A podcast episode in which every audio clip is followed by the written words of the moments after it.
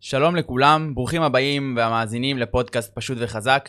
אני יוסי מזרחי, מאמן כושר אישי. אני מלווה אנשים גם באונליין לתהליכים של חיטוב, עלייה במסת שריר, ירידה במשקל ועלייה בכוח. בפודקאסט הזה אנחנו נדבר על כמה זה בעצם פשוט להיות חזק. אני אארח פה אנשים שונים מתחום הכושר, התזונה והבריאות, ובעזרתם ננסה להסביר לכם על אה, מושגים ודרכים באימונים ובתזונה, שדי בפשטות יהפכו את החיים שלכם לטובים יותר, את הגוף שלכם לחזק יותר, וחטוב יותר. בפרק של היום אני מארח את אור גרבר, אור הוא ספורט-תרפיסט, הוא מאמן, הוא עוזר לאנשים אה, כשקצת כואב להם הגוף או מרגישים איתו לא בנוח, הוא עושה את זה על ידי מגע, על ידי אימונים. אה, ובוא ניתן לך להציג את עצמך אור, אז אה, תן לנו ככה אינטרו עליך שנדע מי אתה. אז היי יוסי, תודה רבה שהזמנת אותי לדבר. אה, אז אני אור גרבר, ספורט-תרפיסט, אה, מתמחה בטיפול בשיקום פציעות שריר שלד ואימונים להגדלת טווחי תנועה. אה, אני מלווה המון ספורטאים ברמה העילית וברמה החובבנית, בקטע של פציעות ובקטע של שמירה על שגרה, שגרת טיפולים סדירה, בשביל למנוע בהכרח פציעות. וזהו בעיקר. אוקיי, okay, אתה עובד רק עם ספורטאים או שאתה גם עובד עם אנשים uh, ביום-יום, לדוגמה, אנשים עם כאבי גב, עם כתפיים? אני חושב שלא כל מי שמאזין לנו הוא ספורטאי, עילית או חובבן, אז uh, אתה עובד גם עם אנשים שהם uh, רגילים, נקרא לזה ככה? אז זהו, שספורט-תרפיסט נשמע נורא מפוצץ ונורא עובד רק עם ספורטאים, אבל בעיקרון רוב האוכלוסייה, אם לא כולה, סובלת מבעיות כאלה ואחרות. Uh, כמובן שאלו שעוסקים בספורט, הסיכון לפציעות גדל. ואז הרעיון של טיפולים בשגרה הם הרבה יותר דחופים. אה, וגם המודעות שלהם לטיפולים היא הרבה יותר גדולה. אה, לא רק ספורטאים מגיעים אליי, כמובן שגם אנשים פשוטים שלא עוסקים בספורט, אה, עם כאבים במפרקים שונים ובשרירים שונים מגיעים, וזה הגיוני לגמרי. אנחנו לא, לא גיבורי על או משהו בסגנון, אנחנו כמו כל מכונה אחרת שנשחקת עם הזמן, וכמובן שצריך לא להחליף איברים, אבל... כן. לתקן איברים. אוקיי, okay, אז אני מבין. אה, אז בעצם אתה לא עובד רק עם ספורטים, אתה עובד עם אנשים מהשורה, אני, אני מניח, כאילו, גם אני בתור בן אדם לפני ש... אני לא יודע אם לקרוא לעצמי ספורטאי היום, אבל אני מתאמן בחדר כושר, אז אולי זה נכנס תחת ההגדרה שלך לספורטאים. אני חושב שאנשים שמתאמנים בחדר כושר, אה, אפשר לקרוא להם ספורטאי חובבן בעצם, הם עוסקים באיזשהו ספורט. גם אנשים שמשחקים אה, כדורגל בשכונה שלוש פעמים בשבוע יכולים להיפצע, ויכולות להיות להם ממש פציעות ספורט. וגם לאנשים כאילו רגילים ביום יום, לפעמים כואב הגב, כואבות הברכיים, כואבות הכתפיים, אני לא, לא שמעתי עדיין על בן אדם אחד שאמר לי, תשמע, לא כואב לי הגב. כאילו, אין בן אדם שתשאל אותו, תגיד, מתי שהוא כאב לך הגב? הוא יגיד לך, לא, הגב שלי בחיים לא כאב, ותמיד היה לי בסדר עם זה. אז uh, האמת שזה גם הדבר הראשון שאני רוצה לשאול אותך לגביו, כי זאת שאלה ש... אה, הטרידה אותי לאורך הרבה זמן, מטרידה אותי בחיי היום-יום, אולי היום, מאז שיש לי קצת יותר ידע וניסיון בפרקטיקה ואני גם מתרגל לדברים האלה, אז קצת פחות אני סובל מזה, אבל לאורך המון זמן סבלתי מכאבי גב תחתון. אני, אני בטוח שמי שמאזין לנו פה אה, פעם אחת לפחות בחיים שלו, כאב לו הגב, נתפס לו הגב, נמתח לו איזה שריר, חשבו שיש לו פריצה או בלט. אה, אז אני רוצה לשאול אותך לגבי זה, לגבי כאבי גב תחתון. אה, תגיד לי, ממה לרוב הם נגרמים? כאילו, אם, אם כולם סובלים מהם, אז למה כולנו בעצם מרגישים את זה? למה, למה זה כאב שהוא כל כך נפוץ? אז יש כמה וכמה גורמים לרעיון של כאבי גב תחתון. אה, לרוב, אם אין איזה פציעה אקוטית של, של פריצת דיסק או בלט דיסק, הרעיון הוא בגב תחתון זה איזון של שרירים. עם השרירים שעושים לנו סיבוב אגן קדימה או סיבוב אגן אחורה. אה, אם השרירים האלה לא מאוזנים, בהכרח שריר אחד יהיה באקטיבציה יותר גבוהה. שנייה רגע, אני רוצה, יש אולי מושגים שלא יהיו ברורים, אני רוצה לשנייה להבין מה זה סיבוב אגן, פנימה ואחורה, כאילו, מה זה אומר? כמו כל תנועה במפרק בגוף, אם יש לנו כפיפה בכתף או פשיטה בכתף, גם באגן יש את התנועה של סיבוב קדימה, זאת אומרת הישבן כביכול הולך אחורה, הבלטה של הישבן אחורה. אוקיי, אז בעצם סיבוב החוצה של האגן זה הבלטה, הבלטה של הטוסיק החוצה? אה, לא באמת, זה יותר סיבוב של האגן. אבל זה נראה כמו הבלטה החוצה. כן, זה נראה כמו, אפשר להגיד. והפעולה ההפוכה זה בעצם... הפעולה ההפוכה זה סיבוב לאחור של האגן, שאנחנו כביכול מכניס, עושים כיעור בגב התחתון. אוקיי, כאילו אנחנו יוצרים אה, מין אה, קערה כזאת, או קערה, מין אה, כף. הכ... הכף היא בבטן כביכול. כמו, כמו דבשת של גמל. כן, אפשר, אפשר להגיד. את זה. כן. אוקיי, סבבה, כדי שזה יהיה ברור לאנשים שמקשיבים כן. לנו, כי... אמ, ואם זה לא במקרה של שריר, אז כנראה שיש איזה אה, קטע של פריצות דיסק זה יכול להיות. אה, אולי הכאבים מגיעים ממפרק אחר בהכרח. אה, לא בהכרח, כאילו, כנראה שמגיעים ממפרק אחר שסמוך למפרק של אה, גב תחתון. ברכיים, או אפילו כתף יכולה מאוד להקרין על גב תחתון. אה, יש לנו שרירים שמחוברים מהגב תחתון לכתף, ואז אם יש איזה חוסר של איזון מסוים, אז יכול להיווצר איזשהו כאב בגב תחתון. אוקיי, רגע, אני, אמרת שנייה משהו שאני חושב שהוא נשמע קצת תלוש מהמציאות. אתה רוצה להגיד לי שיכול להיות שיש לי בעיה בכתף, ובעיה בכתף עושה לי כאבים בגב תחתון? לגמרי, לגמרי, לגמרי. יש, יש, יש שרירים מסוימים שעוברים לנו מפרק ואפילו יותר ממפרק אחד, והם בהכרח, אם יש להם איזה בעיה מסוימת, הם ישפיעו על מפרקים אחרים. כמו שברכיים יכולות להשפיע על גב תחתון, הרבה פעמים, כמו שאני רואה אצלי, אצל מטופלים, אה, החלק של הקרסול משפיע המון על גב תחתון, המנח של העמידה, הליכה, ריצה, כל זה מאוד יכול להשפיע על אה, גב תחתון וכאבים באזור. אוקיי, זה, זה נשמע לי הגיוני בסך הכל, שאתה אומר לי שברכיים וכפות רגליים, זאת אומרת, איך שאנחנו עומדים ישפיע על הגב תחתון, כי אה, אני, נגיד אם לא נעמוד זקוף אה, במהלך היום, אז כאילו יהיה הרבה עומס על הגב. אני מבין את זה, אני קצת מבין איך הגוף עובד, אז אני, אני יכול לדמיין את זה. אבל אה, זה כאילו נשמע נורא מוזר ש... שכואבת לי, ה... שיש לי, נגיד פלטפוס, ניקח את הדוגמה כפלטפוס, כי זה, זה נגיד הבעיה שיש אצלי. לי יש פלטפוס קשה מאוד ברגל שמאל, הרגל שלי ממש ממש פתוחה. אז כדי להסביר לכם, למי ששומע בבית מה קורה ואיך איך, איך בעיה בכף רגל משפיעה לנו על כאבי גב. אז הרגל שמאל שלי נורא שטוחה. הרגל שלי שטוחה, זה אומר שהגוף שלי כולו נוטה לצד שמאל. ברגע שהגוף שלי נשען שמאלה, אז כל האגן שלי הולך ימינה, כאילו נהיה לי מין אה, סיבוב כזה, מין זווית באגן. כשנוצרת לי הזווית הזאת, הגב שלי הולך שמאלה לכיוון השני, ואז הכתף שלי בצד ימין גם מקבלת. זאת אומרת, מפלטפוס ברגל שמאל, דבר שנראה לנו כאילו כזה זניח, אוקיי, בסדר, הכף רגל שלי שטוחה, אני צריך לשים מדרס. איך זה בעצם משפיע לכל הגוף מלמטה עד למעלה, וכל זה מגיע בעצם מ... מכף רגל שטוחה. אז uh, כמו שאמרנו, גם על הכתפיים והדברים האלה, בעצם איך, uh, איך מנח אחד בגוף, זאת אומרת, אפילו אם הראש שלנו קצת הולך קדימה, נכון? תקן אותי אם אתה טועה. אם יש טיפה זווית והראש קצת uh, מוטה קדימה או הולך אחורה, זה יכול ממש... Uh, uh, הבדל של איזה 4-5 מעלות יכול לעשות לנו כאבי גב, ואנחנו כאילו לא נבין אפילו שזה מזה שנשענו קדימה עם הראש להסתכל בטלפון. הגיוני לגמרי, כן. תשמע, אמ, כאבי גב בדרך כלל שממנחים כאלה, של קטע של מנח לא תקין של הגוף, של איזה מפרק מסוים, עמידה לא נכונה, או באמת הישענות קדימה של הגוף, אה, זה לא קורה ביום יומיים. הדברים האלה קורים לאורך זמן שבועות, חודשים, שנים, ואפילו אם עולים על הבעיה, ברגע שעובדים עליה, גם עם מאמן פרטי וגם עם כל סוג של אה, מטפל כלשהו, עובדים עליה שעה במהלך הטיפול, ואז הולכים הביתה וחושבים שזה הולך להיעלם, כמובן שאחרי שעה של טיפול זה לא יגרום לשנים לעבור ו- ולתקן את התופעה. אמ, וזהו. כן. זה נושא גם ש... שאני מרגיש אותו, ב... שאני מלווה אנשים ב... בתזונה, בנוגע... בירידה במשקל. ומגיע למתאמן שבמשך עשר שנים לא עשה ספורט ולא עשה שום דבר. עכשיו, צברת את הבטן הזאת במהלך עשר שנים. אתה כאילו באמת מצפה שבשבועיים של אימונים אנחנו נמחק עשר שנים של עבודה, ובוא נגיד, השקעת עבודה קשה, השקעת עשר שנים בלטפח את הבטן הזאת, אתה מצפה עכשיו שכאילו בשבועיים האלה שאנחנו דנים זה ירד, אז אני חושב שגם אתה יכול ל... לקחת את זה למקום שלך, שאתה בא לטפל במישהו במשך שעה, והכאב גב זה לא מנקודה אחת ש...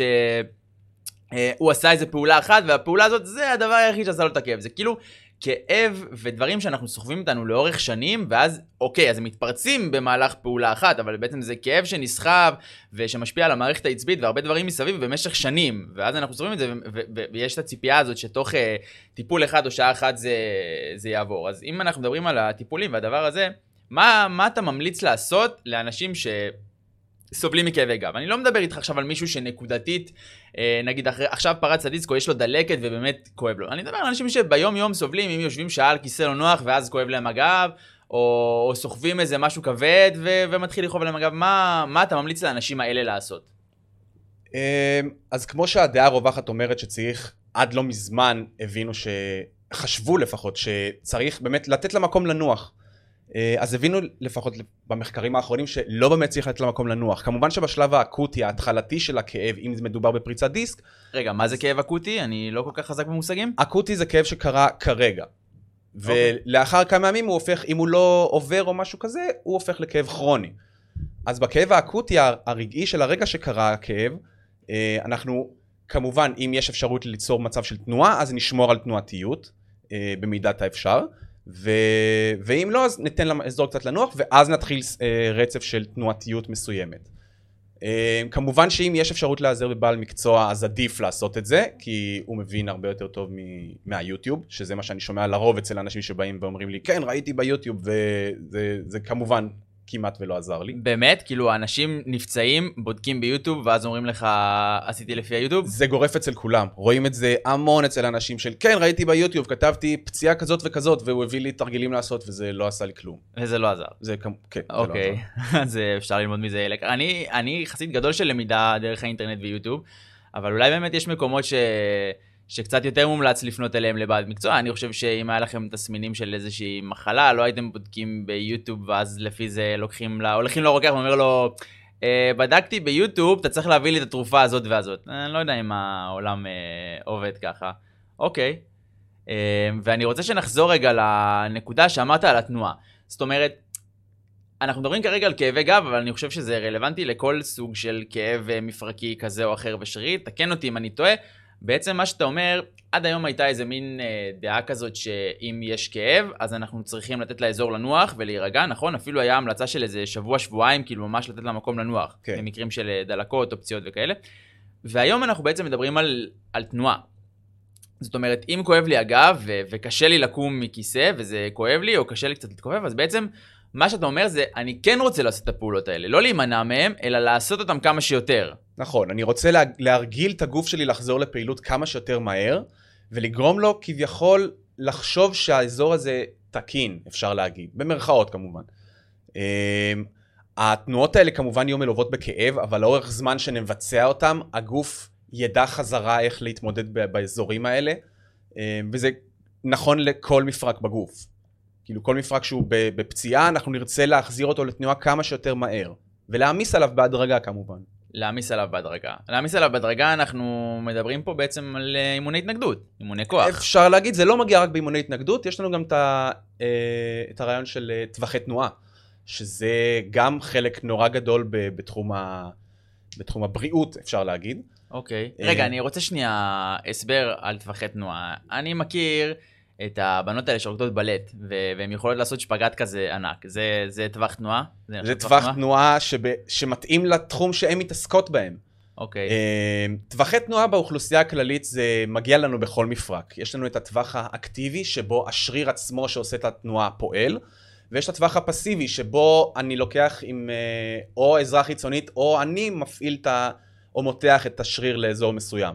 בהכרח התנועה הפסיבית תהיה הרבה יותר גדולה מהטווח, הפסי... מהטווח האקטיבי.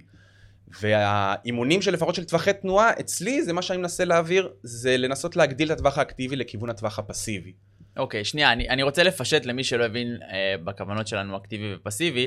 אה, קחו לדוגמה, תדמיינו את עצמכם, אפילו תנסו את זה, תרימו את היד שלכם הכי גבוה באוויר. זאת אומרת, אני, אני עכשיו יושב פה באולפן ומרים את היד, אני מרים אותה ממש, אני יכול להגיע עם הכתף שלי בערך לקו של האוזן. ועכשיו, אה, אם אני אבקש מאור שייקח לי את היד עוד אחורה, אז כאילו, היד שלי באופן פסיבי יכולה להגיע יותר אחורה. זאת אומרת, המפרק שלי מאפשר לי תנועה גדולה יותר, אבל השרירים שלי באופן אקטיבי, באופן פעיל, יכולים להרים אותה עד גבול מסוים. זאת אומרת, איפה שהגוף שלי יודע לזוז זה הטווח האקטיבי שלי, עד לאן בכוחות עצמי אני יודע להרים את היד, והטווח הפסיבי שלי זה כמה המפרק יכול להגיע רחוק. זאת אומרת, אם תראו, אה, נדמה את זה לרקדנית בלט שנכנסת לשפגה, אז בעצם כוח הכבידה מוריד אותה למטה ומותח לה את הרגליים לצדדים, לעומת העובדה של כמה גבוה יכולה להרים את הרגל במצב של עמידה או ישיבה כשהיא מרימה את הרגל למעלה. אז כנראה שהיא תוכל להרים את הרגל קצת פחות מאשר שהיא תוכל בדיוק. לשבת למטה. אז מה, כאילו, מה ההבדל שיש לנו בין התוואים? זאת אומרת, אם אני נורא גמיש, אני יכול לעשות שפגאט מלא, אבל להרים את הרגל באוויר אני לא יכול. מה, מה זה אומר? יש אפשרות לשריר אה, להתכווץ עד גבול מסוים. אה, אם השריר לא יודע להתכווץ מעבר לזה, הוא פשוט לא יגיע לזה. אני יכול למתוח לך את הרגל לטווח עוד פסיבי, אתה תגיע רחוק, ואז לאט לאט שאני אשחרר, השריר, ברגע שהוא יצליח לשלוט, אז הוא ייכנס לפעולה. עד אז הוא פשוט לא יצליח לשלוט, והרגל לאט לאט והטווח יתקצר. אוקיי, okay, ומה זה אומר שהוא לא יכול לשלוט? כאילו, זאת אומרת, אנחנו מדברים על הטווחים האלה, אבל אני רוצה, ש... אני רוצה רגע להבין מה זה אומר? כאילו, אוקיי, אם אני גמיש, ואני סתם, ניקח דוגמה של הערך האחורי, אני גמיש, ואני יכול להתכופף ולגעת עם הידיים ברצפה, אתה יודע, מהעמידה, מתיחה כן. כזה לערך, כולנו מכירים. אז uh, מה, מה זה אומר? כאילו, אוקיי, אז, אז uh, אם אני גמיש, יש לי גם טווח תנועה גדול? אמ, אפשר לשייך את זה לזה, זה לא בהכרח ככה. אמ, הקטע של uh, גמישות זה הרעיון של השריר יכול להימתח טווח מאוד גדול. אה, הקטע של שליטה, שליטה בטווח הזה זה כבר משהו אחר. באמת לשלוט בקיבוץ או במתיחה של השריר באורך מקסימלי או בקיבוץ מקסימלי. אה, בהכרח בתחום, הפצ... בתחום הטיפולים והפציעות, אה, אני מנסה להביא את ה... להגדיל את הטווחי תנועה האקטיביים, כי ככה בהכרח אני יכול למנוע פציעות עתידיות. אוקיי, איך זה בא לידי ביטוי? לדוגמה בכאבי גב, אני, אני יודע מהידע שלי שבדרך כלל כאבי גב תחתון, מי שמקשיב פה זה לא עצה רפואית, אבל אנחנו נדבר פה על מושגים שהם די כלליים. אמ, לרוב, שיש לנו כאבי גב תחתון, זה בא עם כמה סיבות, נכון? תקן אותי אם אני טועה. זה בא בדרך כלל עם אה, שריר של זוקפי הגב מכווץ, זה בא עם hamstring לרוב שהוא מוארך וחלש, ועם שרירי psoas, זה השרירים אה, מקדימה, שהם uh, מקוצרים וחלשים גם, נכון? אז, אז זה, זה לא בהכרח ככה, זה, אתה יכול לחלק את זה לכמה וכמה נושאים. יש את החלקים הקדמיים, ש, שיש את החלק העליון מעל האגן, שברגע שהוא מכווץ, אז זה בהכרח עם משהו מהחלק האחורי של הירך. החלק העליון מעל האגן זה הבטן. זה הבטן, אוקיי. נכון. אמ, זה הכל סינרגיה בין, בין חלקים בגוף, בין החלק הקדמי לאחורי. כמו שאמרנו בהתחלה, אמ, ברגע שאחד הוא באנדר-אקטיב, אז השני יהיה ב overactive. כאילו שיש לנו שריר אחד שהוא חלש יותר, אז, אז כמעט בהכרח יהיה שריר אחר שנגדי לו שמפצה, שמפצה נכון, על הפעולות שלו. כן. אוקיי. אמ, ואז, כאילו... אני מנסה לחזור לנקודה הזאת של כאילו של החזרה של הכאבי גב ולמה הם נגרמים. זאת אומרת, אה, אמרנו מהשרירים של הרגליים והשרירים של ה psoas, הבטן והחוליות האלה, ואיך זה מתקשר לנו לטווחי תנועה וכוח בעצם. זה הקישור שאני מנסה לעשות פה, כדי שנסביר אותו. זאת אומרת, אה, ניקח את זה טיפה למקום אה, עוד יותר מאשר הטווחי תנועה. של טווחי תנועה אמרנו שזה איך אנחנו שולטים בשריר בטווחים מסוימים, זה גם העניין של הכוח של השרירים, נכון? זה רלוונטי להרבה כאבים שסובבים סביב מפרק. זאת אומרת, אה, אם הגוף שלי היה חזק יותר במקומות מסוימים, סביר להניח שהוא לא היה כואב. אפשר... אתה יכול להרחיב קצת על הנקודה אפשר הזאת? אפשר להגיד, יש את הקטע הזה ששריר אחד הוא פשוט לא מצליח לייצר כוח מספיק בשביל לייצב את מבנה השלד. ואז הוא נכנס לאיזה מצב של כאב, כי אנחנו פשוט לא יכולים לשלוט בו ברמה מקסימלית. אה, הרבה מהפעמים זה גם מגיע בקטע של עצבים. אה, חוסר אה, שליטה של העצב בשריר, ואז הוא לא מצליח לספק לו מספיק אה, מתח עצבי, ופשוט אין מספיק כוח לשריר לייצר כוח. זה נשמע מפוצץ מה שאתה אומר פה, מה זה...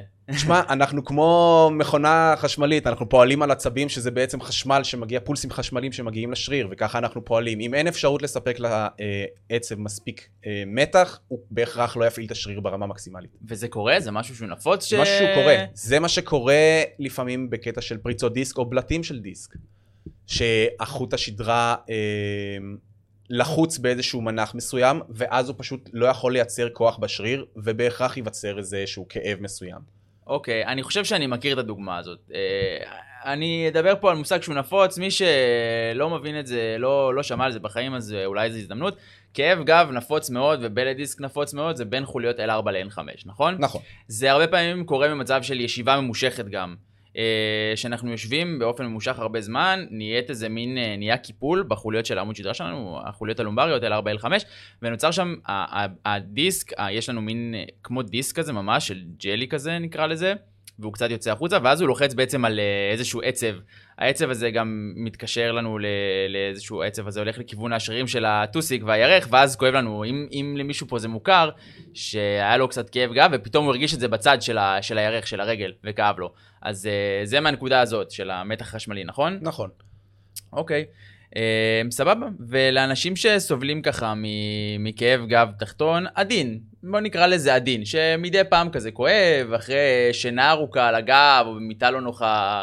אה, כואב, אז, אז בעצם אתה אומר שצריך לחזק, צריך לנוע, צריך, צריך לזוז, צריך, צריך להיות כן, בתנועה. המפתח הוא באמת לנוע, לשלב במשך היום-יום רוטינת תנועה אה, לא אה, רגעית של, טוב, אני עכשיו קם מהכיסא ועושה רבע שעה, אלא באמת במשך היום לשלב את התנועתיות. אה, הייתי אומר באמת ליצור איזה רצף מסוים של שרירים, אה, של תנועות, סליחה, אה, וככה אתה באמת יכול ללמוד על עצמך לאורך זמן מה באמת מקל לך על הכאבים. אה, וזהו, הייתי באמת ממליץ את זה לכולם, ליצור איזושהי רוטינה כזאת שתגרום להם באמת להקלה בשרירים, כי חיי היום יום באמת מושיבים אותנו וגורמים לנו להיות נייחים לאורך כל היום. אוקיי. אז כשאתה אומר רוטינה, אני אוהב לקחת דברים, במיוחד בפודקאסט הזה, ל... לכיוון של פשטות. בוא, בוא, בוא נפשט את זה לאנשים, בוא ניתן להם לצאת מפה עם איזשהו כלי פרקטי. יודע מה, אפילו בוא לא ניקח את זה רחוק, לא ניקח את זה לעולם של החדר כושר עכשיו. אם מי שקצת יותר מתקדם וגם מתאמן תוך כדי, אני ננסה לתת לכם טיפים בהמשך, אבל uh, לאנשים שמקשיבים לנו והם לא מתאמנים, הם לא הולכים לחדר כושר, הם, הם רוצים לשפר את היום יום שלהם. עכשיו יש לך מטופל חדש, תחשוב שהמאזין שלנו ששומע אותנו עכשיו, הוא מטופל חדש שלך, הוא הגיע אליך, הוא סיים את הטיפול והוא שואל אותך, טוב אור, מה, מה אני עושה הלאה? מה, מחר בבוקר אני קם, ומה כדאי לעשות כדי להקל על הכאבים האלה לאורך היום? אז המטופל הזה יקבל כמובן סרטון ו- והדגמה של מה באמת קורה ומה אנחנו רוצים לעבוד בת- אה, בהמשך הטיפולים, ואיך באמת יכולים להקל לו על הכאבי גב. אה, מה שאני הייתי אומר לבן אדם שבאמת לא מבין בתחום ולא מבין בתחום התנועה, או שקשור לספורט. הם לא מבינים, אני שואל אותך, בצורה נכון. הכי פשוטה שיש. כן, כן. אז הייתי מסביר לו קודם כל על התנועות באותו מפרק שכואב. אה, הייתי אומר לו על כפיפה פשיטה, לא משנה באמת השמות של התנועות. זאת אומרת, נגיד להרים את הרגל למעלה, או להוריד אותה למטה, לקחת אותה אחורה, קדימה, לצד. סיבוב, בוא נדבר במושגים כן. כאלה. בדיוק, לקחת אותה למעלה, לקחת אותה למטה, להישאר בטווחים האלה, ליצור תנועות דינמיות, אה, וליצור איזשהו רצף מסוים של תרגילים שיכול אה, להכליל בפנים את כל תנועות המפרק הזה. ככה אנחנו יכולים באמת להגיע לכל הטווחים. ו... וזה אפילו אפשר להגיד פועל במרכאות כמו קסם. כאילו כמו קסם. זאת אומרת, אני, אם הבנתי אותך נכון, אני עכשיו מדמיין את עצמי, קם בבוקר, שוכב במיטה, קצת כואב לי הגב, אמ, אני שוכב על הגב, אני מרים את, הר... את רגל ימין, אני מרים אותה למעלה ולוקח אותו שמאלה. כאילו אני מין יוצר כזה, כמו קפיץ, כמו... כמו סליל כזה בגב ומותח אותו, זה מה שאני אוהב לעשות בבוקר כשאני קם, וזה ממש אה, משחרר לי, נכון? זה עושה, זה יעשה משהו? אז עוד פעם, זה לכל אחד אינדיבידואלי, כל אחד ייקח את התנועתיות וליצור לעצמו איזושהי רוטינה, כמו שאמרנו, קבועה, שאפילו לא קבועה, כי אנחנו, אתה יודע, הגוף משתנה עם השנים, עם הזמן. ואנחנו צריכים להתאים את עצמנו לגוף. אז uh, תרגילים שתוכל לעשות עכשיו לא בהכרח יתאימו לך בעוד חמש או עשר שנים. אז תצטרך באמת להתאים את זה אליך ולתנועות שאתה יכול לעשות. Okay. זה לא אוקיי. חייב להיות כל כך הרבה זמן, זה יכול להיות אפילו אם הכאב עובר תוך חמש דקות, מושלם. אם זה עובר תוך עשרים דקות, גם זה לא איזה משהו שהוא זמן יותר מדי, ואפשר אפילו לשים שעון מעורר קצת יותר מוקדם ולעשות תנועתיות בשביל להתחיל את היום יותר טוב. אוקיי, okay, אז אתה ממליץ בעצם, כאילו, זה נטייה של הרבה אנשים, גם דיברנו על זה, זה נטייה של הרבה אנשים, כאילו, כואב לי נגיד הגב, אז, אז אני לא רוצה להעמיס עליו בכלל. ודווקא אנחנו אומרים פה ההפך. אם כואב הגב, לרוב מה שאנחנו רוצים לעשות זה להשאיר אותו בתנועה, אנחנו רוצים למתוח אותו, אנחנו רוצים לכווץ אותו, אנחנו רוצים להפעיל את כל השרירים שסובבים אותו, אנחנו רוצים גם להפעיל את השרירים של הגב עצמו בעצם. אנחנו רוצים להשאיר הכל בתנועה לאורך הזמן כדי, כאילו, אני קורא לזה לחמם את המקום, אבל אנחנו תמיד רוצים שיזרום שם דם, אנחנו רוצים שהשריר ינוע, שהוא לא יתכווץ במקום, שהוא ירגיש כאילו הוא פועל וכאילו הכל בסדר, נכון? זה בעצם מה שאנחנו רוצים להשיג. נכון, כמו שדיברנו על החלק של הטווחי תנועה. הטווח תנועה זה לא בהכרח להגיע לטווח תנועה של קצה מסוים. אנחנו גם הכפיפה הכי קטנה שיש זה גם סוג של טווח תנועה. אם אנחנו לא נשמר את האזור הזה ונדע איך לשלוט באזור, אנחנו בהכרח נגיע למצב של כאב ברגע שנגיע לאותו מנח. אוקיי, okay. אני חושב שהבנתי. Uh, מפה אנחנו קצת נתקדם הלאה, ואנחנו ניקח את זה לחבר'ה שלנו שמאזינים, והם קצת יותר מתקדמים, הם כבר מתאמנים בחדר כושר. הם יודעים מה הם עושים, ואתה יודע מה, ניסו גם איזה תרגיל חדש, וכואב להם אגב. אני לוקח את הדוגמה דדליפט. אני אישית אוהב דדליפט, יש לנו יחסי אהבה שנאה. מי שלא מכיר דדליפט זה שיש לנו כזה מוט על הרצפה, שמים עליו משקולות ומרימים אותו, פשוט מרימים אותו למעלה, תופסים אותו ועומדים איתו ביחד. יש לי יחסי אהבה שנאה. בהתחלה אמרו לי, אל תעשה דדליפט, זה יעשה לך כאבי גב. ואני ממש, מי שלא יודע, אני סבלתי מכאבי גב איומים ונוראים אה, בתקופת הצבא, לפני הצבא. אה, הגב שלי היה נראה בצורה של סימן שאלה, הוא היה נורא חלש. אה, התחלתי להתאמן, האמת שחלק אמרו לי אל תעשה, חלק אמרו לי תעשה, אני עשיתי קצת את המחקר שלי, והחלטתי שאני לומד לעשות דדליפט. אה, אני חייב להגיד לך שיש לי את החיים לפני תרגילי ואימוני כוח, ויש לי את החיים של אחרי. אני חושב שהחיים שלי השתנו פלאים. ברגע שהתחלתי לעשות uh, תרגילי כוח, התחלתי להתאמן על כל הדברים האלה, הגוף שלי מרגיש ממש כמו מכונה אחרת. אני סובל הרבה פחות מכאב, גם כשיש לי איזשהו כאב לרוב אני יודע לזהות אותו. אני יודע להבין אם הוא נורא, אם הוא לא נורא, אני משתדל להישאר בתנועה. ובאמת אני רוצה להגיד לך שהחיים שלי השתפרו, אבל מה דעתך? האם אתה חושב שאנשים שסובלים uh, מכאב כזה או אחר, אני לא מדבר איתך על אנשים עם פציעות כרוניות ש...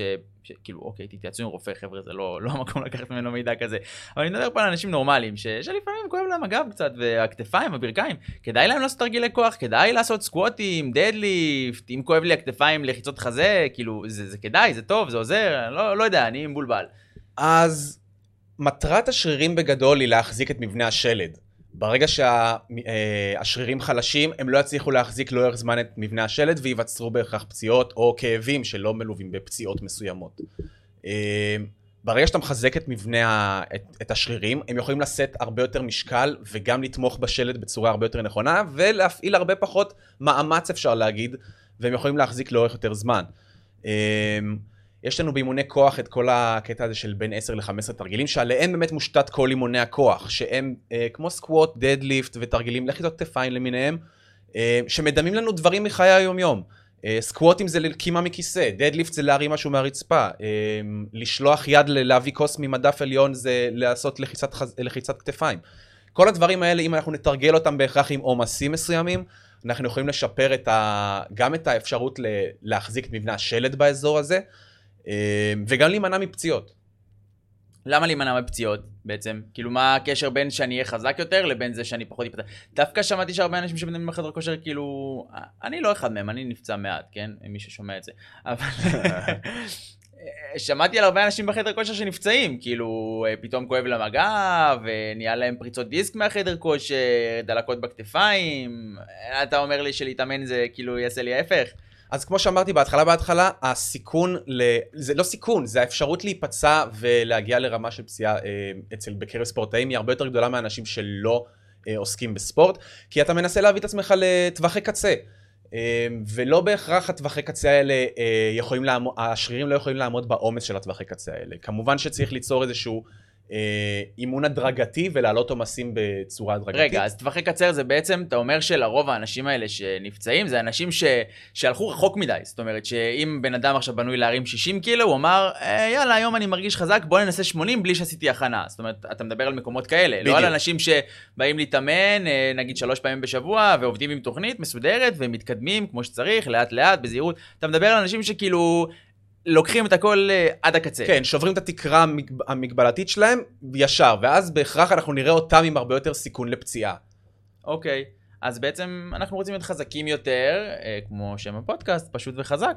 אנחנו פשוט נהיה חזקים יותר ו- וניפצע פחות. וניפצ... בדיוק. בדיוק. אז, אז זאת אומרת, כל עוד אנחנו לא הולכים לקצה ואנחנו לא בודקים את היכולות שלנו כל פעם, זאת אומרת, uh, אני רוצה לדמות את זה למישהו שמתחיל לרוץ עכשיו. ואם נתחיל לרוץ בקצב שלנו הקליל, וקצת נרוץ וקצת נלך, ו- ולא בעצם בריצה הראשונה אני כאילו ישר הולך לרוץ, אני רץ חצי מרתון בריצה הראשונה והשנייה שלי, ואז סביר להניח שגם לא יהיה לי כיף, גם אני אסבול, וגם ממש יכאבו לי הברכיים, נכון? אבל אם נעשה את זה בהדרגה, זאת אומרת... אה, נתחיל לרוץ לאט לאט, נתחיל בדקה ריצה, דקה הליכה, דקה ריצה, לאט נוסיף את זה, נתחיל לרוץ שתי קילומטר ברצף, ואז שלוש וארבע, ונבנה סרגל מאמצים, ולא ישר נקפוץ לתוך המים uh, כשעוד לא התחלנו לרוץ פעם אחת וזה, אז בעצם יתחזקו לנו כל המערכות, המפרקים שלנו יהיו עמידים יותר, השרירים יהיו חזקים יותר, אה, מה שנקרא, העצבים יהיה להם יותר קל לשלוח אותות חשמליים, נכון? כי הם יהיו יותר, אה, בדיוק. יהיו יותר מאומנים. הגוף, הגוף בעצם מבין עם הזמן אה, איך הוא רוצה לנוע, איפה נוח לו, איפה לא טוב לו, הוא ידע לעמוד בדברים האלה. וגם... תוך כדי שאנחנו נהיה רגילים לה, לה, בעצם להרים משקלים, כמו שאמרנו על הדברים הפשוטים, שסקוואט זה, ממש סקוואט זה לקום מכיסא. מי שלא יודע, אני גם מאמן אנשים שהם, נקרא לזה, בגיל השלישי, מעל גיל 60-65, ואחד הדברים שאני הכי אוהב לעבוד איתם זה בעצם לקחת את הפעולות היומיומיות שיש לנו, אה, כמו לקום מכיסא, או להרים, אה, להביא משהו מהארון, או להרים את השקיות של הסופר, ואלה דברים שמאוד מאוד בקלות נכנסים לנו לתוך האימוני כוח. אנשים אוהבים לתייג את זה כאימון פונקציונלי, אבל אני לא אוהב את ההגדרה הזאת, כי זה פשוט אימון כוח, זה פשוט, הם פשוט צריכים להיות חזקים יותר במקומות מסוימים. זאת אומרת, אם נתרגל קימה מכיסא, עם אשכולות. אז ביום יום, כשאותו בן אדם יצטרך פשוט לקום מהכיסא, יהיה לו הרבה יותר קל, כי אם באימון הוא קם 15 פעמים מהכיסא שהוא מחזיק 10 קילו, אז, אז למה שיהיה לו קשה כשהוא קם באופן רגיל? אז פה נכנס האימון של, של הכוח.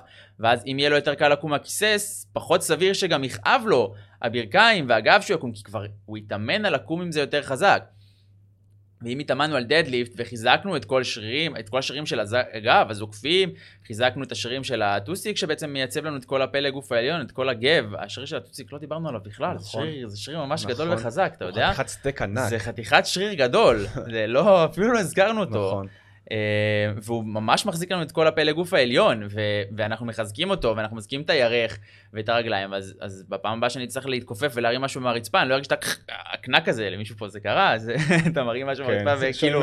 הגב נתקע, הגב פשוט נתקע, אז, אז כשהגב פתאום יכול להחזיק עליו אה, 60, אני לא מדבר איתכם פה על, על משקלים גבוהים, על אנשים שמרימים 200 קילו, אבל להרים 60, 70 קילו מהרצפה זה סביר, אם פתאום מישהו לידכם ייפצע ותצטרכו להרים אותו מהרצפה, מה תעשו? תגידו לא, אני לא יכול להרים דדליפט, זה, זה מסוכן, זה, זה יפגע לי בגב. אז אה, לדעתי באמת זה ההפך, הסיפור פה הוא ממש ההפך. תרגילי כוח, תרגילים, כל הדברים האלה, דדליפט, סקווט, לחיצות, אה, אני חושב שזה חובה. בשביל הבריאות של כולנו, בשביל מה שיעשה לנו טוב, זה באמת חובה, ומי שפה עדיין לא מתאמן, אני חושב שזאת הקריאת השכמה שלכם, לצאת ולעשות עם זה משהו. תעשו מנוי בחדר כושר, תצאו להתאמן בפארק, תעשו מתח, תזוזו עם הרגליים שלכם, תעשו קצת אה, מתיחות, סקווטים, תרימו את הידיים למעלה, אתם לא רוצים להגיע ל... לאיזשהו גיל שתגידו, בואנה, אני צעיר מדי כדי שיכאב לי ככה הגב, אני צעיר מדי כדי שהצוואר שלי לא יוכל לזוז קדימה ואחורה כמו שאני רוצה. אז אה, חבר'ה, אם אתם עדיין לא עושים כלום עם זה, אה, באמת זה הזמן.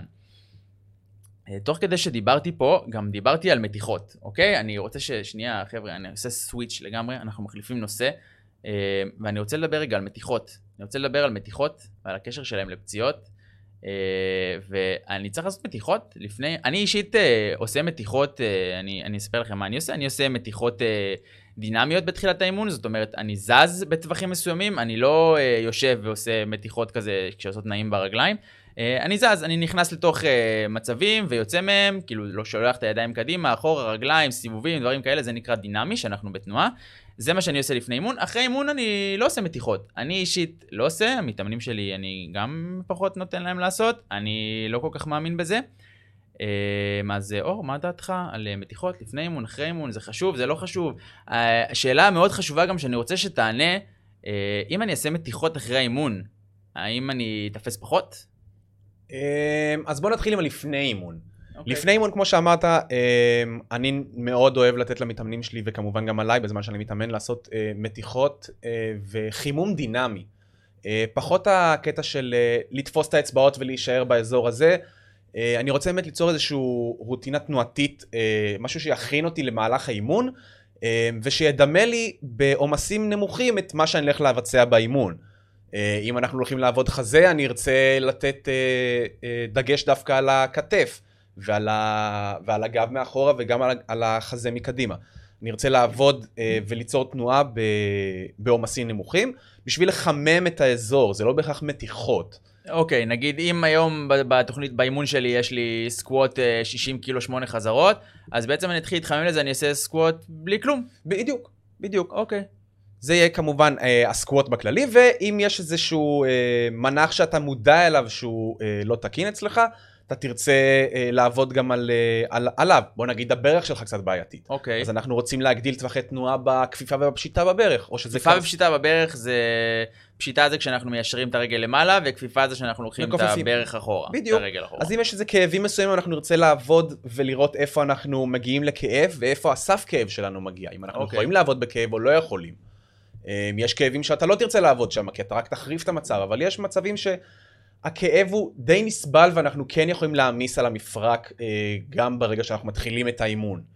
אוקיי, זאת אומרת שבהכנה שלי לאימון, אני רוצה, אם נגיד אני סובל מאיזשהו כאב, נגיד בברכיים, אז אני רוצה לראות כמה אני יכול לכופף את הברך, זאת אומרת, כמה נמוך אני יכול לשבת עד שכואב לי כאב שהוא נסבל. בדיוק. נגיד נקרא לזה ככה. כן. אם ביום יום אני יכול ממש לשבת עד הרצפה, אבל היום כואב לי, אז אני רוצה רגע לפני שאני מתחיל את האימון ולשים את המשקל, זאת אומרת, לפני שאני נכנס לסט הראשון וישר אה, הולך עם המשקל על הגב שלי, אני רוצה רגע לבדוק, לשבת למטה, לראות איפה נוח לי, איפה פחות נוח לי, נכון? זה הדברים בעצם שאני צריך לעשות בתחילת האימון, בחימום. בדיוק. איפה שהרבה אנשים פשוט עושים אה, מתיחות, שהן סטטיות, כאילו מה שאמרנו, שאנחנו פשוט מותחים את השריר במקום. נכון, אני אוהב מאוד להביא למתאמנים שלי, אה, וכמובן לעצמי, אה, ליצור את ההדמיה של מה שהולך לקרות באימון, פשוט בעומסים הרבה יותר נמוכים. ככה אני באמת יכול לראות אם יש איזשהו אה, מפרק בעייתי, או איזה שריר תפוס מסוים, או התנועה היא לא, לא נכונה. כי- מה זה לא נכונה? הזוויות ויש פיצויים מסוימים של מפרקים מסוימים שייצרו בהכרח לאחרי זה פציעות או כאבים. כן, אני לא אוהב להגיד שאין תנועות לא נכונות, אבל יש, נכון. דברים, יש דברים שאנחנו לא רוצים להעמיס עליהם, נגיד, נקרא נכון. לזה ככה. אני אקרא לזה, שראה באינסטגרם שלי, לי, יש לי סרטון על טעויות בסקווט, ואחד מהם זה קריסה של הברכיים פנימה. עכשיו, זה לא להגיד שהתנועה הזאת היא לא נכונה, יש אנשים שבאופן טבעי, ככה בנויה הרגל שלהם, והיא טיפה תקרוס פנימה תוך כדי התנועה, אבל זה פשוט מצב שאנחנו לא רוצים להעמיס בו, כי הוא מעמיס לנו על אה, רצועות ואזורים שכביכול אנחנו לא רוצים להעמיס עליהם. בעצם, בדיוק. נכון? אתה יוצר איזשהו אה, פגם במפרק תחתון, שבהכרח ייצור אה, זווית שונה במפרק עליון יותר. אוקיי, אה, סבבה, וזה דיברנו בעצם על החימום, נכון? של לפני. של חימום שלפני האימון, ומה אחרי האימון? אז אחרי אימון, אה, אין איזשהו פרוטוקול שאומר אה, שזה יכול אה, לה, להעביר DOMS, שזה כאבי שרירים מאוחרים, שזה מה שמרגיש לנו התפיסות. אנחנו בשריר. מדברים פה על מתיחות סטטיות, נכון? על, על מתיחות סטטיות. אוקיי. כן. אז מה שאני אוהב להביא לאנשים זה לעשות באמת גם... אז רגע, לפני שאנחנו ממשיכים, מה שאור אומר זה שאין איזה משהו שמצביע לנו שמתיחות סטטיות אחרי האימון, מה שאנחנו אומרים, אה, זה לא מעביר את הכאבי שרירים שמופיעים לנו אחרי. כאילו, זה לא. אתה יודע מה, אני אפילו שמעתי שמתיחות סטטיות אחרי האימון יכולות להגביר את, ה... את הכאב אחרי אימון. כאילו, אני שמעתי שמי שעושה מתיחות אחרי אימון סבל יותר מכאבי דומס אחרי זה.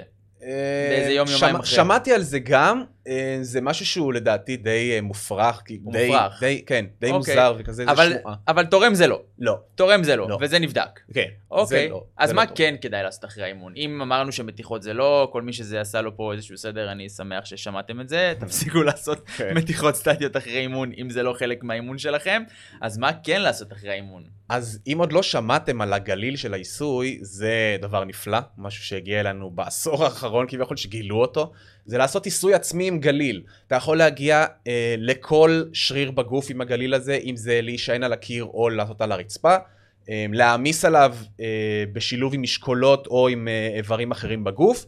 וככה אתה באמת יכול לעשות איזשהו סוג של עיסוי. זה לא בהכרח יעביר לנו כאבי שרירים מאוחרים, אבל אה, זה בהכרח יכול להקטין לנו אה, קטע של תפיסות בשריר שלאחר אימון. אוקיי, אה, גליל זה בעצם כל דבר, נכון? אני מכיר גליל, אני מכיר, אה, אני הייתי משתמש בכדור רך כזה לאזורים קטנים בגב הזה, זה נחמד כזה וכיף, הכדור הזה, ובעצם אנחנו מדברים פה על כל דבר קשה, וכשאנחנו מדברים על גליל, זה לא בהכרח הפעולה של הגליל עצמו, נכון? אתה מדבר על, על עיסוי עצמי. של עיסוי עצמי. הקטע כן. של העיסוי, זאת אומרת, ה- הלחץ הפיזי, המתון, על, ה- על השריר על בעצם. השריר, בהכרח. אוקיי, זאת אומרת לא מתיחות, אנחנו רוצים איזה מין סוג של אה, גירוי. יש לנו גליל, יש לנו אה, אקדחי מסאז' כאלה, נכון? יש לנו אה, מסאז'ים, טיפולי עיסוי, דברים כאלה. נכון. מה עוד אתה יכול להמליץ לנו אחרי אימון? מה אז עוד לאנשים כדאי? שבאמת אין להם גישה לגליל, כדור, כל דבר, אני באמת אומר להם, קחו פחית שימורים. זה באמת יכול להיות תחליף לגמרי טוב. פשוט צריך ליצור אה, עומס אה, על השריר עצמו. מה זה עומס? צריך ליצור סוג של כאילו אה, לחיצה על השריר, אפשר להגיד. אוקיי, אה, וזהו, וזה באמת, רואים על זה אחרי זה אה, מתגובות של אנשים ומתאמנים, שזה באמת מועיל לתהליך ה... אפשר להגיד שיקום של השריר שלאחר אימון. אוקיי. אה, וזהו, באמת רואים את ההבדל בין האנשים שעושים ולאלה שלא עושים. שעושים אה, עיסוי. שעושים עיסוי. עיסוי עצמי או גם אה, נגיד אה, ללכת למישהו שהוא מעשה? ללכת למטפל כמובן שזה גם הרבה יותר נוח, וגם הוא יודע לגעת באזורים מסוימים אה, שיכולים להביא להרבה יותר הקלה. אוקיי, אם נגיד אה, המלצה שלך, אה, אנשים כאילו אומרים, אה, זה, זה כאילו טוב ללכת לעיסוי אחרי אימון? זה יכול להיות טוב? אה, כאילו אם היית הולך לפני או אחרי, נגיד. אז קודם כל במהלך האימון אתה רוצה איזשהו מתח שרירי מסוים, ככה שטיפולים, עיסויים, הגדלת טווחי תנועה הם וכאלה, מרככים, ש- נכון? זה מרכך את, האזור, את השרירים ואתה לא בהכרח רוצה את זה כי אתה רוצה מתח שרירי. אוקיי. על מטופלים שלי נגיד כאלו שעושים אה, מרתונים ואיש ברזל, אולטרה מרתון אפילו, אתה לא רוצה לעשות להם טיפול בימים שלפני התחרות כי זה באמת יביא להם למצב של אה, רפיון בשריר והשריר לא יספק את מירב הכוח שהוא יכול להביא אם הוא לא היה מקבל טיפול. אוקיי, אז אנחנו בעצם רוצים לעשות את הדברים האלה אחרי האימונים, זאת אומרת, אחרי שהתאמנו, שסיימנו ואנחנו רוצים למנוע מהשריר אה, להתקשות ולהיתפס ושיכאב, אז uh, אנחנו רוצים uh, uh, לעשות אותו, ובעצם הת, כל התהליך הזה של העיסוי הוא ריכוך, נכון? גם העיסוי עצמי, גם עם הגליל, גם הכל, זה בעצם במטרה לרכך את השריר. ריכוך של האזור. לפרק, אה, אה, זה נקרא קשרים, נכון? שנהיים מין קשרים כאלה קטנים בסיבים של השריר, ואז אנחנו כאילו פותחים אותם, אני מכיר את זה באנגלית. אפשר להגיד, יש את הרעיון של trigger point, אבל זה בכלל נושא אחר. אוקיי, אני לא מדבר על trigger point, אני מדבר על, על, על, על knots, שיש לנו מין אה, קשר כזה, זה גם טריגר פוינט? אפשר לס... לסווג את זה ל trigger point, אבל יש גם את הרעיון שבאמת שריר נתפס. כן. וזה זה גם יכול להיות בקטע של אה, זרימת דם, שאנחנו בזמן העיסוי אנחנו רוצים להזרים דם, להזרים הורמונים לשריר, להזרים חומרים אנטי-דלקתיים, ככה אתה באמת יכול להביא למצב ש... שהוא פחות ייפצע ופחות יהיה כאוב. אוקיי. Okay. אני מבין. Uh, בואו ניקח מפה ונמשיך, ולאנשים ששמעו אותנו פה והתעניינו, ועכשיו גם רוצים uh, לעשות משהו יותר טוב, דיברנו הרבה על טווחי תנועה. Uh, הקונספט הזה הוא מדהים בעיניי, של טווחי תנועה, גם ברגליים, גם בכתפיים. ואם אתה יכול לתת כמה טיפים לאנשים איך להגדיל טווחי תנועה, ככה איך אה, לשלוח את היד יותר גבוה, איך להתכופף ביותר קלות, נכון? אני לא טועה במושגים שאני אומר כן. פה. איך אה, נגיד אה, מכירים את זה שאתם רוצים לשבת לסקוואט ואתם כאילו לא, לא מצליחים לרדת נמוך יותר, אז זה גם טווח תנועה, זה יכול להיות מורכב מטווח תנועה של הקרסול או של הירך או של הגב שמגביל אותנו. אז מה אנחנו עושים? איך אנחנו משתפרים? עוד פעם אני רוצה להיכנס פה לנקודה, הרבה אנשים ששומעים גמישות וטווחי תנועה אומרים ישר, אני הולך למתיחות, אני הולך למתוח את השרירים. נכון? זה נכון? עושים את זה? לא עושים את זה? ככה משפרים טווחי תנועה? אז טווחי תנועה זה לא משהו שקורה ביום-יומיים, זה משהו שלוקח זמן והתמדה לאורך זמן. Uh, כמובן שהשיפור ההתחלתי, uh, אם נשמור על התמדה מסוימת, השיפור ההתחלתי יהיה הרבה יותר גדול, ואז לאט לאט שנתקדם עם הזמן, השיפור יהיה יותר, uh, פחות ניכר לעין, אפשר להגיד. מה שאני מציע זה באמת ליצור איזשהו מצב שאם אתה רוצה להעריך או ליצור מצב שאתה רוצה לשלוט בטווח מסוים של שריר, אה, לעבוד על זה אורך זמן. באמת לתת לזה דגש אה, יומיומי ואפילו דו-יומי. אה, באמת לשים, לשים לב למה, ש, למה שעושים. הייתי אומר שזה לא בהכרח אם אנחנו רוצים נגיד ליצור מצב של גמישות בירך. אז לא בהכרח שרק כפיפה אנחנו צריכים לעשות, להרים את הרגל למעלה. אוקיי. Okay. נצטרך לעבוד על כל המפרק של הירך, גם לצד, גם לבפנים, גם לאחורה. ככה אנחנו באמת יכולים להגיע למצב של שליטה במפרק. וגם להגדיל את הטווחי תנועה האקטיביים שלנו. אוקיי, okay, בעצם אתה אומר, אם אני רוצה לשפר את הגמישות של הרגל שלי וניקח את זה למקום של שפגאט, אני, החלום שלי זה לעשות שפגאט, אז אנחנו בעצם לא רוצים רק לפתוח את הרגל לצדדים, אנחנו רוצים אה, להניע את הרגל בכל המקומות, קדימה, אחורה, למעלה, לסובב אותה לצד הזה, לצד הזה, בעצם אה, לאפשר לנו את השליטה המוטורית בעצם בכל טווחי התנועה. אה, אני אתן לכם עוד כמה נקודות של דברים שאני רוצה. אה, בתכלס, תחזרו על הפעולות שאתם רוצים לעשות. אתם רוצים גב יותר חזק, תאמנו את הגב, תעשו דדליפט, תעשו אותו טוב, תחזיקו את הגב ישר, תגיעו כמה שיותר נמוך, תעלו תוך כדי שליטה, ויאללה, מעולה. אתם רוצים סקווט יותר טוב? בואו נעשה סקוואט, בואו נשב בסקוואט שלוש פעמים ביום, כאילו, תרדו למטה, תרגישו את המפרקים, אה, נמתחים, השרירים, זזים, הכל, איזה כיף זה לשבת בסקוואט כזה כמו ההודים, כן. אני, אני אוהב, זה כיף. ישיבה הודית זה נכון, כן. אנחנו מרגישים את הגב נפתח, את השרירים, אה, זה כיף, זה יעזור לנו לשפר, בעצם אנחנו רוצים להביא את הגוף שלנו לתוך המקומות שאנחנו רוצים שהוא ידע לזוז בהם. אה, זה מה שאנחנו רוצים לעשות. זה היה הנושא האחרון שלנו של הפרק הזה. קצת אני אסכם לנו את כל הדברים, דיברנו, בהתחלה התחלנו מלדבר על כאבי גב. על אה, למה הם נובעים, מקצת אה, אה, חולשות של שרירים ופיצויים, מהעובדה שאנחנו יושבים הרבה זמן, וכשאנחנו יושבים מתקצרים לנו שרירים מסוימים, מתארחים לנו אחרים, הם נחלשים, אה, נכון, ואז נהיה לנו עומסים. אה, איך, אה, איך חלקים מסוימים בגוף, כמו כתף, ברך וכף רגל, יכולים להשפיע לנו על כאבים במקומות אחרים, זאת אומרת, איך, הראיתי לכם איך מהפלטפוס שלי, אז זה עבר לברך, לירך, לגב תחתון ולכאבי כתף. כאילו, איך, איך הכאב בכף רגל שמאל שלי הקרין לי כאב עד לכתף ימין. אמ, דיברנו על טווחי תנועה ועל מתיחות, שטווח תנועה אקטיבי זה בעצם איפה אנחנו יודעים לזוז עם הגוף שלנו, ופסיבי זה כמה רחוק אנחנו יכולים לקחת את המפרק שלנו על ידי עזרה חיצונית. שמתיחות לפני אימון, אמרנו שזה מיותר, אפשר להגיד, שאנחנו... מתיח... כן, כן, אפשר אנחנו להגיד. רוצים להשתמש במתיחות דינמיות, אנחנו רוצים לפעול בטווחים שאנחנו רוצים uh, לזוז בהם. אמרנו שמתיחות אחרי אימון זה גם די לא רלוונטי, ואנחנו יותר רוצים להשתמש במנגנונים של עיסוי, אם זה גליל, אם זה כדורים, אם זה עיסוי עצמי, עם לחיצות או מטפל. כן, ודיברנו על איך אה, להגדיל את הגמישות והטווחי תנועה שלנו בעצם על ידי תנועה במקומות האלה, ואם אתם רוצים חיים יותר טובים, אז כדאי לכם להיות בתנועה, בכל גיל, מילדים ועד מבוגרים, וגם אם אתם בני 85 ואתם שומעים את הפודקאסט הזה, אז תדעו שכדאי לכם להישאר בתנועה, זה העצה שלנו אליכם. אוקיי, אז חברים, תודה רבה שהאזנתם לפרק שלנו. אני הייתי יוסי מזרחי, איתי היה אור גרבר. אם אתם מעוניינים לראות ולשמוע עוד מהתכנים שלי, אתם מוזמנים להיכנס אליי לפרופיל אינסטגרם, יש קישור בפודקאסט פה למטה. אז תישארו איתנו גם לשבוע הבא, יש לנו כל שבוע אורח חדש, נושא חדש בתחום התזונה, הכושר והאימונים, כדאי להישאר, יהיה מעניין.